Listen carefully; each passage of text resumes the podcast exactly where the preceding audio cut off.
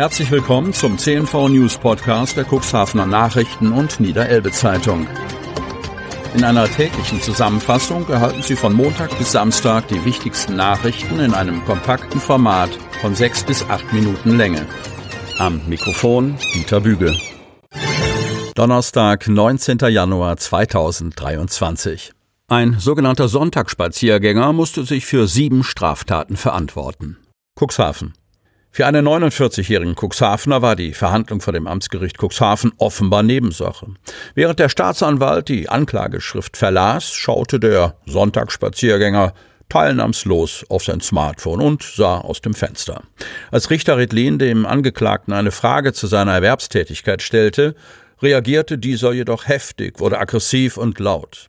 Ich erhalte Erwerbsminderungsrente, antwortete der 49-Jährige gereizt. Als Redlin eine weitere Frage anschloss, wurde der Angeklagte pampig. Was wollen Sie jetzt von mir? Ich habe die Frage beantwortet und fertig. Der Beschuldigte muss sich für sieben Straftaten vor Gericht verantworten. Auf seinem Telegram-Account soll der Cuxhavener Bilder und Videos verbreitet haben, die neben nationalsozialistischen auch andere politisch verleumdende Inhalte zeigen. Außerdem habe er einen Passanten gefilmt, der Zuschauer einer Corona-Leugner-Demonstration war. Der Passant habe den Angeklagten dazu aufgefordert, das Filmen zu unterlassen, so der Staatsanwalt. Daraufhin soll der Angeklagte das zuvor selbst gefilmte Video ebenfalls auf seinem Telegram-Account veröffentlicht und den Namen des gefilmten Zuschauers darunter geschrieben haben. Des Weiteren habe er das Bild eines CDU-Politikers, auf dem ein Falschzitat mit nationalsozialistischem Gedankengut stand, ins Internet gestellt. Außerdem soll der 49-Jährige durch das Veröffentlichen von Beiträgen, auf denen Polizeibeamte neben einem Galgenstrick abgebildet waren, öffentlich zu einer rechtswidrigen Handlung aufgerufen haben. Der Beschuldigte veröffentlichte zudem zwei Beiträge, in denen er den Gesundheitsminister Karl Lauterbach angriff und zur Schau stellt. Eines der Bilder zeigte Lauterbach, wie er ein Kind in einem Zoo impfte. In dem anderen Beitrag soll der Angeklagte den Gesundheitsminister mit dem nationalsozialistischen Kriegsverbrecher Dr. Josef Mengele verglichen haben. Sein widersetzliches Verhalten vom Beginn der Verhandlung behielt der Angeklagte bei. Das Handy lag während der gesamten Verhandlung auf seinem Tisch und er lenkte sich damit ab. Weiterhin blickte er aus dem Fenster oder ließ seinen Blick teilnahmslos durch den Raum schweifen. Als Redlin dem Beschuldigten erneut eine Frage stellte, antwortete er nur Können Sie das wiederholen? Ich habe nicht zugehört. Richter Redlin entgegnete Ich habe gefragt, ob Sie noch etwas zu den Anklagen zu sagen haben. Der Cuxhavener sagte darauf nur, dass ihm schlecht sei. Richter Rittlin sagte ihm, dass er unter diesen Umständen die Verhandlung verlassen dürfe, aber trotzdem die Kosten für den Prozess übernehmen müsse. Der Angeklagte schien sichtlich erleichtert darüber, dass er den Gerichtssaal verlassen durfte und ging. Das letzte Wort ist in diesem Fall allerdings noch nicht gesprochen. Opfer zahlen Betrügern hohe Geldbeträge. Kreis Cuxhaven. Hallo Mama, hallo Papa. So fängt der Text einer Betrugsmasche an, die aktuell durch den Kreis Cuxhaven geht.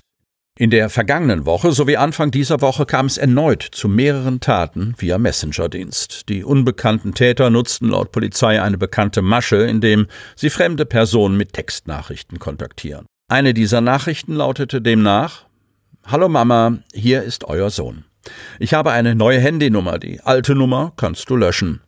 Die Kriminellen bitten im Namen einer Tochter, eines Sohnes oder eines anderen Familienmitglieds die neue Nummer zu speichern und um Geld. Bei der Masche per Messenger erklären die Betrüger, dass auf dem neuen Handy kein Online-Banking möglich sei. Sie bitten, einen Geldbetrag für sie zu überweisen. Laut Polizei fielen die Betroffenen in mehreren Fällen auf die Masche herein und überwiesen zum Teil hohe, vierstellige Geldbeträge. Lies treibt Elbfähre immer noch um. Cuxhaven. Niedersachsens Wirtschaftsminister Olaf Lies äußerte sich am Rande der Klausurtagung der Kreistagsfraktionen von SPD und Bündnis 90 Die Grünen zum Sachstand der Elbfähre. Das Thema Elbfähre treibt uns nach wie vor um, erklärte Lies. Für mich ist es unvorstellbar, dass eine solche Verbindung zwischen Cuxhaven und Brunsbüttel nicht vernünftig auf den Weg gebracht werden kann, zumal sie so viele Vorteile in sich vereint sagte der Minister, der betonte, dass die landeseigene Gesellschaft N-Ports alle Voraussetzungen für einen funktionierenden Fährbetrieb geschaffen habe.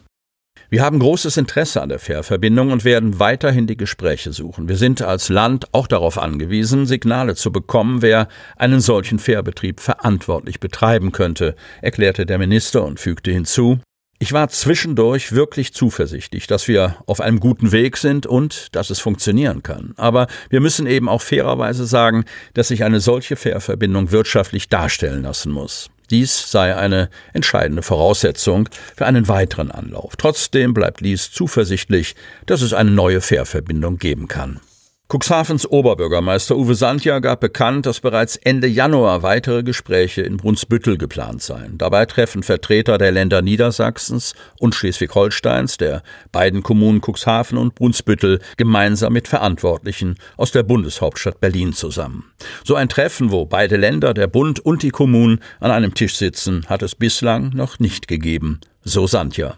Das bedeutet, dass der Wille vorhanden ist, eine Fährverbindung zu realisieren. Im Augenblick halten wir nur noch nicht den richtigen Schlüssel in Händen. Jetzt müsse noch einmal genau durchleuchtet werden, welche Bedeutung eine Elbfähre für die Wirtschaft habe. Immerhin sei die Fährverbindung von Cuxhaven nach Brunsbüttel die kürzeste Verbindung, die es von Deutschland aus nach Skandinavien gebe. Sie hörten den Podcast der CNV Medien. Redaktionsleitung Ulrich Rode. Produktion Win Marketing, Agentur für Text- und Audioproduktion.